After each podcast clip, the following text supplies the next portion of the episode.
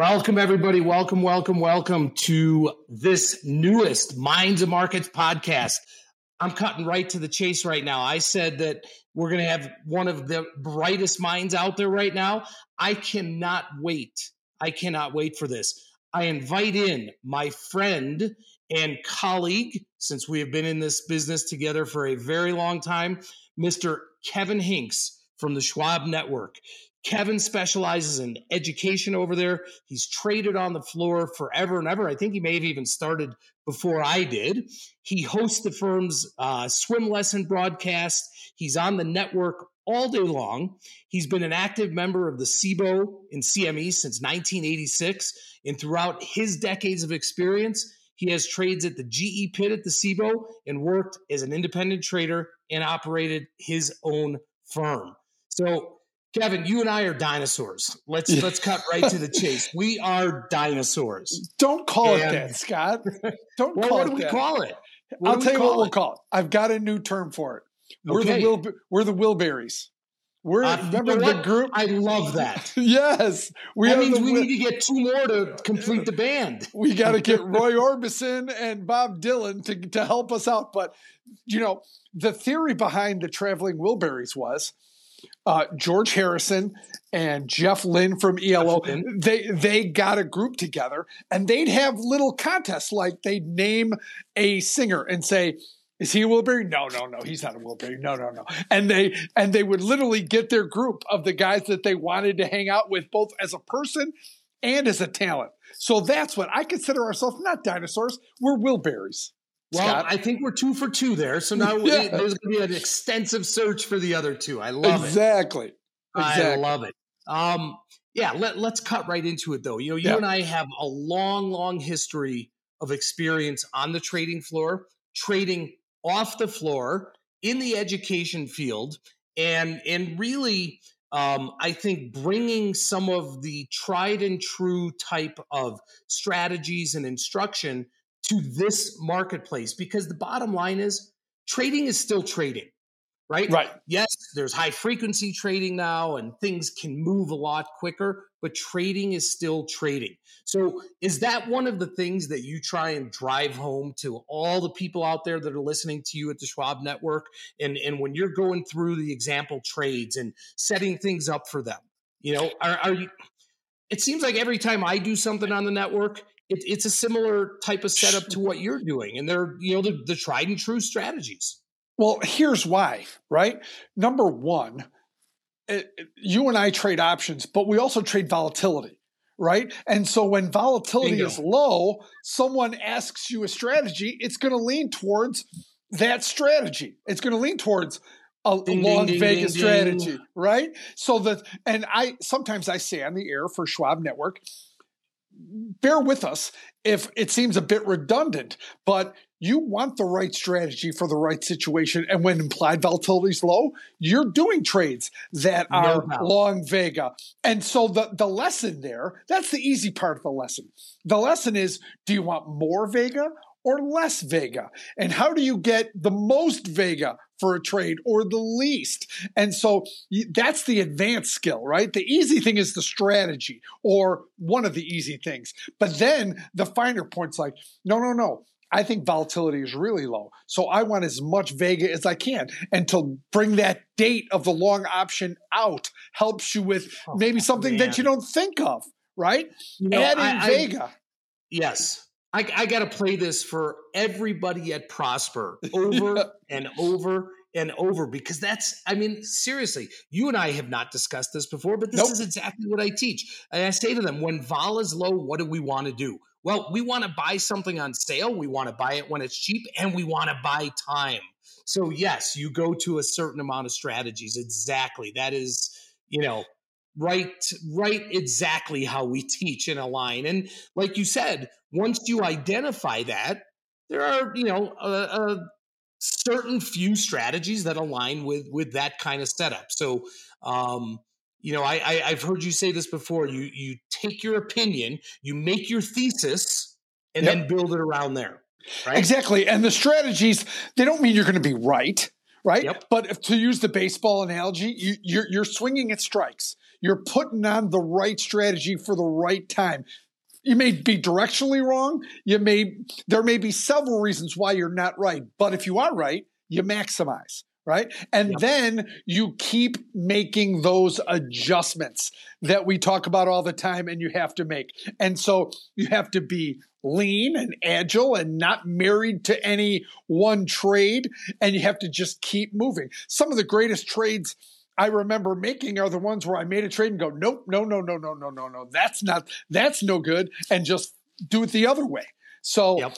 it's always the, if I've learned anything in 40 years in this business is change. Embrace the change that is everywhere around you on a daily basis. So, uh, fundamentals work. Fundamentals are what you put in, but then you take your individual talents and you make it better. And that's where the, you know, good trader, great trader, unbelievably great trader come in. It's individual talents, but the fundamentals, like baseball spring training, stay the same.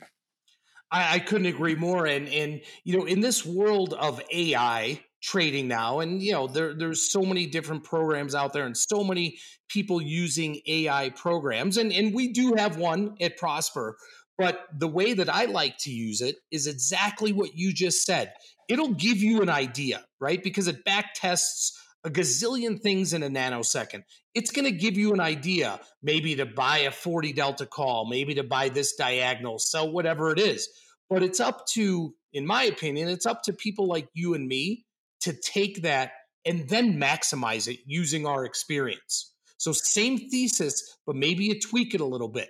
And I'm just wondering, in, again, in this world of, of AI and people really depending on you know the crutch of AI so much, if that's kind of hindering their ability to learn and trade at maximum efficiency. Yeah, you know, I, you know, using a calculator is great but you should learn how to do math first and then right. use the calculator. Learn how to trade and then use that extra tool to, to make you a better trader. But you better know the fundamentals first, or because if something goes wrong, you need to know why it went wrong, not just say, oh, something just went wrong. So I, I think AI is probably here throughout all business. It's not going away. It's only going to get more, but you still got to know the fundamentals and and what to do. And so, yeah, I, I think AI can advance everything we do, just like electronic trading changed the way we do business. High frequency trading changed the way we do business. Tightened spreads changed the way we do business.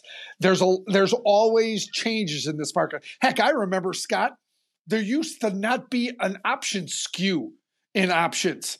It That's wasn't until the 87 crash that the skew came in and people started to realize. So one day you had to go home for the weekend and completely change the way you traded options, identifying the skew and, and does, how does it changed. Char- does the name Charlie Felt from the, the Cboe floor, may rest in peace, bring back any memory to not understanding skew and that one day pretty much ending a career. Yeah, I mean there was a there was a lot of but but it it it crept into the business very very secretly and quietly. All of a sudden you're like why are these calls trading so That's cheap and the puts trading so expensive? And then you realized it was firms like Timber Hill, now IB, and firms trading the indexes versus the equities. And yeah. when that changed, it bled from the OEX into the into the equity pits, and that's where it found us. And so you had to adapt. Just when you thought it was one volatility from it. the top to you the bottom, it. that's right.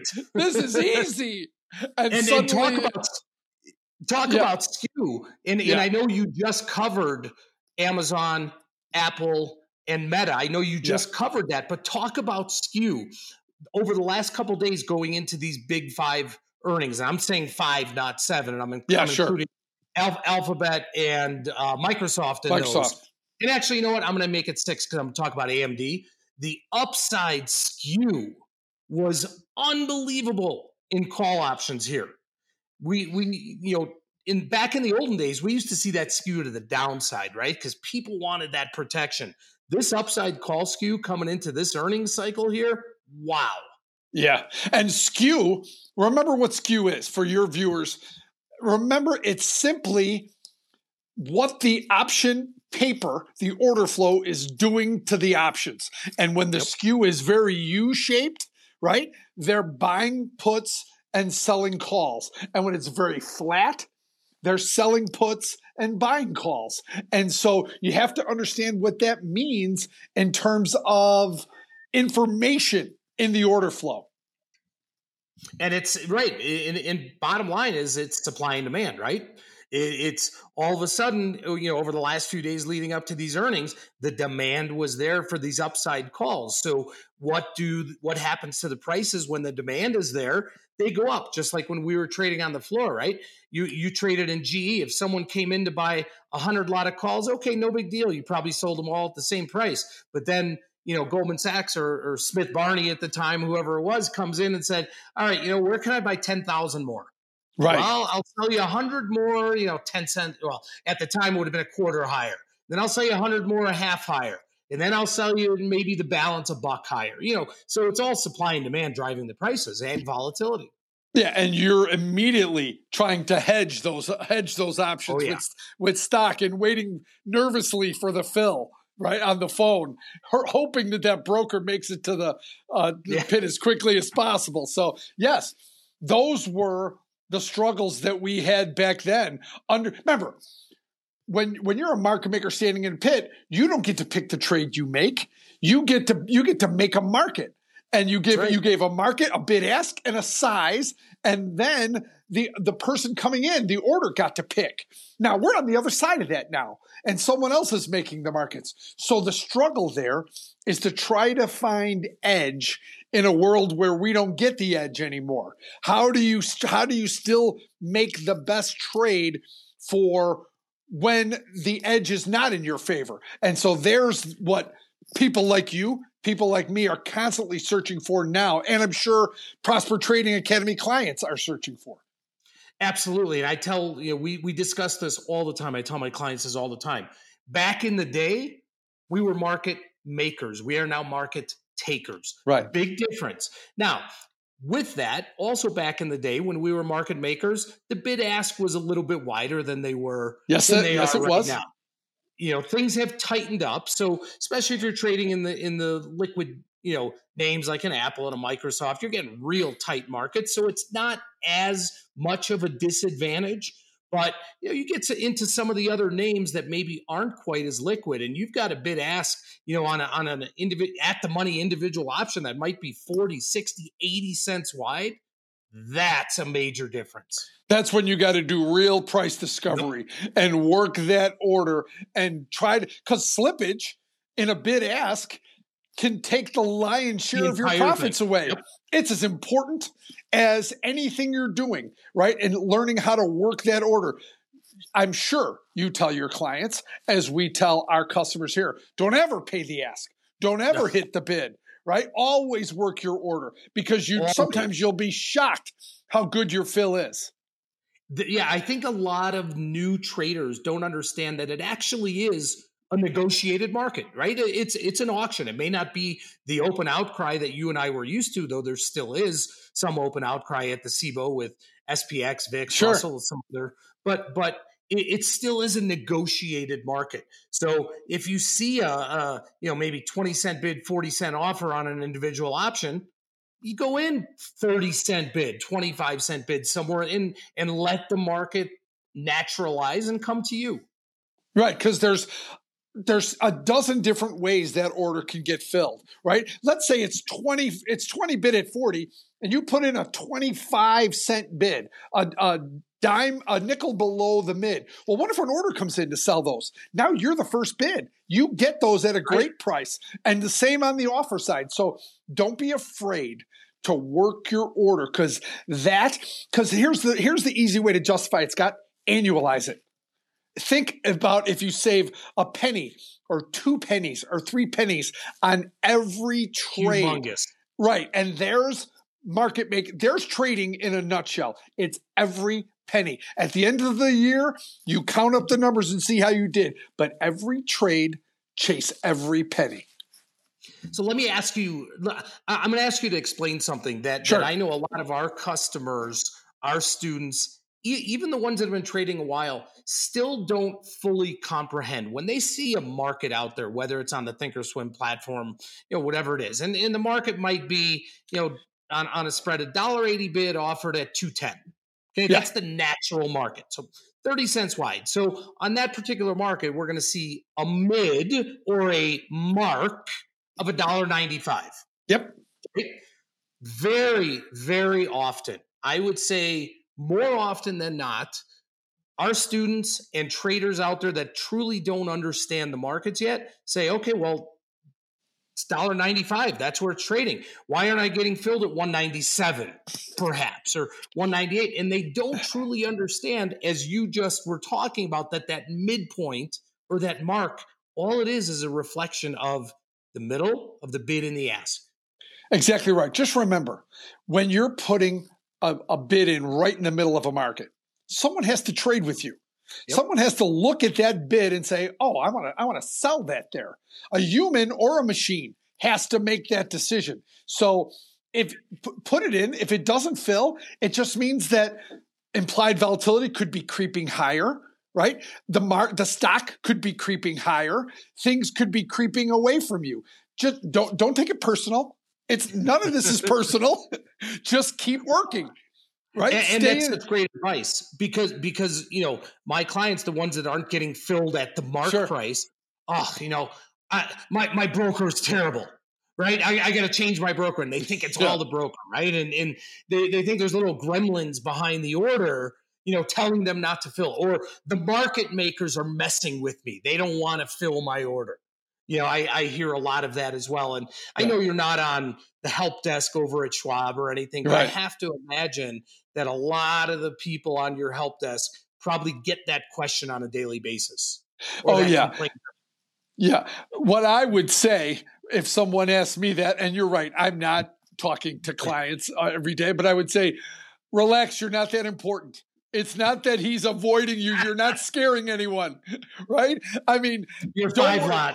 Yeah, just keep working. It, when when when it's right, you know, be patient with, with, with trading. Pay, you know, sometimes you have to hurry. Sometimes you have to be very patient.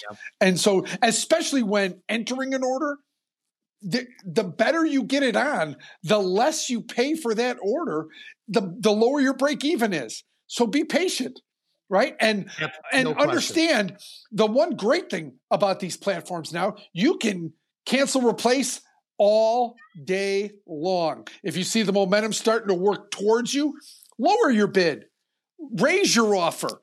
Don't be afraid to move markets around and, and see when maybe a market stalls and then maybe move up into that area. But always be working, always be uh, taking your orders and laddering them right? I, I mean, average pricing is so important if you're a, if you're a bigger trader.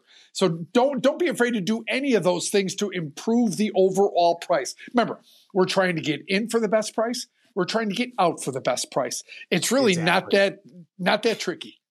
And, and and as being a retail trader, which we all are, what you just explained is you can every trader can kind of find his own price discovery by doing that.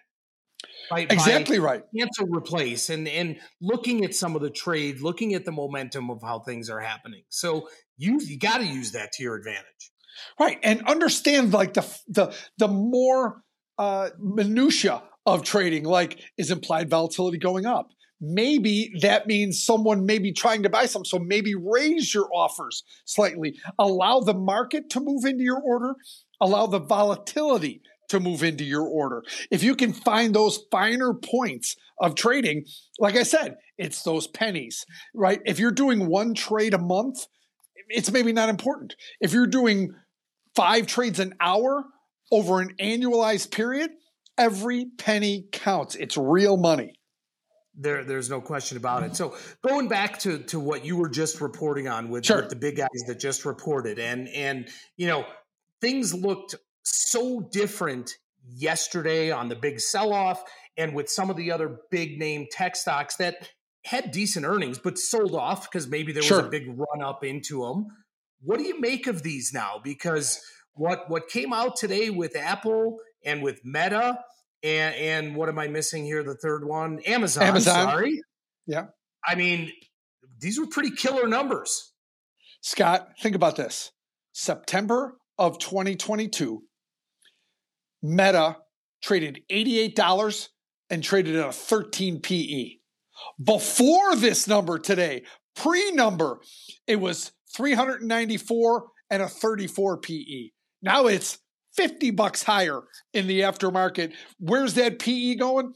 That PE was rich before th- this move. So the but they put up numbers.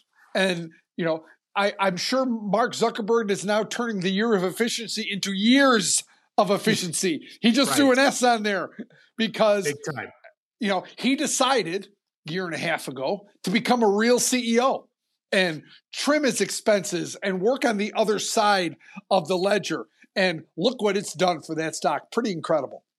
The, the numbers that some of these companies are putting up are just you, you can't even you can't even comprehend them. But you make a good point. We went from a 13 PE, now we're going to be you know mid 30s, maybe even a 40 PE. Right. Does that really mean does that really mean the stock is overpriced? Not not not if the earnings and the exactly. growth and the projections think about it. When Nvidia came out with their incredible earnings what a couple quarters ago, that PE went down after that, right? Because so remember there's a P in the PE there's price and there's earnings. And if the price seems high, the PE seems high and the earnings explode, that PE is going to get better and so look cheaper. And then what did Nvidia do? It went in uh, consolidated for two quarters with great earnings, and their their PE went from 144 to 60 before it it picked up again. So all these things can really help. Scott, I am running perilously low on on battery here. So I hear you. Uh, I'm, I'm going to ask you what, what yeah. one more question. I know yeah, you sure. got to jump out of here. Yeah. Your favorite war story from the floor, whether it's in GE, anything else. Favorite war story. So I have I have hundreds, but the biggest one is the summer of 2001. The implied volatility got down to nines and yep. nine and a half. And remember, summer of 2001, I had in GE 250,000 gamma in GE. Uh, we'll we'll go into that another time here, folks, and, and, we'll let you know what that actually means. But basically, if GE made a move, Kevin was sitting pretty. So go go and, from there. And so when after 9-11, the tragedy that hit this country, GE was going to open up down six dollars. So that morning, I had a million and a half shares I had to buy on the open. And so you know, it was a week off. It was very hectic. We didn't know what the markets were going to do. And all I could think of was, where is this thing going to open? I have a lot of stock I have to buy here. And that went from the worst yep. summer in terms of low volatility and, and no movement to boy, a what a, making. what a crazy couple hours and days it was there. So what I'm going to say to that is prior to the market closing and you having that gamma, you yeah. actually had zero delta. You were completely flat because yes. 250,000 gamma down six bucks. That's a million and a half. yes, exactly right. So that's just one of them. But I mean, you know, I was there for the 87 crash. I was there for the 89 United Airlines crash that yeah. doesn't get reported, but was in many ways just as harsh right? And then the dot com bubble. And then the 90s when Clinton was president. And those were great, unbelievable trading times. But yeah, I've got a story for it seems like every couple years there's some big thing. We'll, yeah. we'll, we'll come back and maybe we'll do a decade, a story by the decade. hey, well, yeah, exactly. Through the year, through the years, I had more hair then, Scott. you and me both. All yeah. right, listen. I know you got to jump. I'm taking you up on this Wilbury thing. We are going to continue that. I love we're, it. We're, we're going to think deep. We're each going to suggest a couple other people to each other, and we're going to vote on it. Sounds good, Scott. I'm here anytime you need me, as you know. And by the way, thank you are one of the Wilburys for your viewers, just so you know clearly. And I always appreciate all the help and all the camaraderie you've given me over the last couple years. It's a good friendship. I appreciate you. It, it is awesome. Thank you so much, Kevin. Kevin Hincks, the man from the Schwab Network Have a good one, buddy. Thank you so much for being here. Have a great day, Scotty. You too. The Minds of Markets podcast is an exploration and deep dive into the minds of some of the best traders and investors in the market. Our goal is to help you, the listener, learn from some of the best out there to improve your knowledge and skill set as a trader or an investor. The Minds of Markets podcast should be used for information and entertainment purposes only. And the opinions expressed in this podcast, well, there are opinions only. None of the information contained in the podcast constitutes a recommendation that any particular security, portfolio of securities, transaction, or investment strategy is suitable for any specific person. Trading is risky, and past performance is not a guarantee of future results.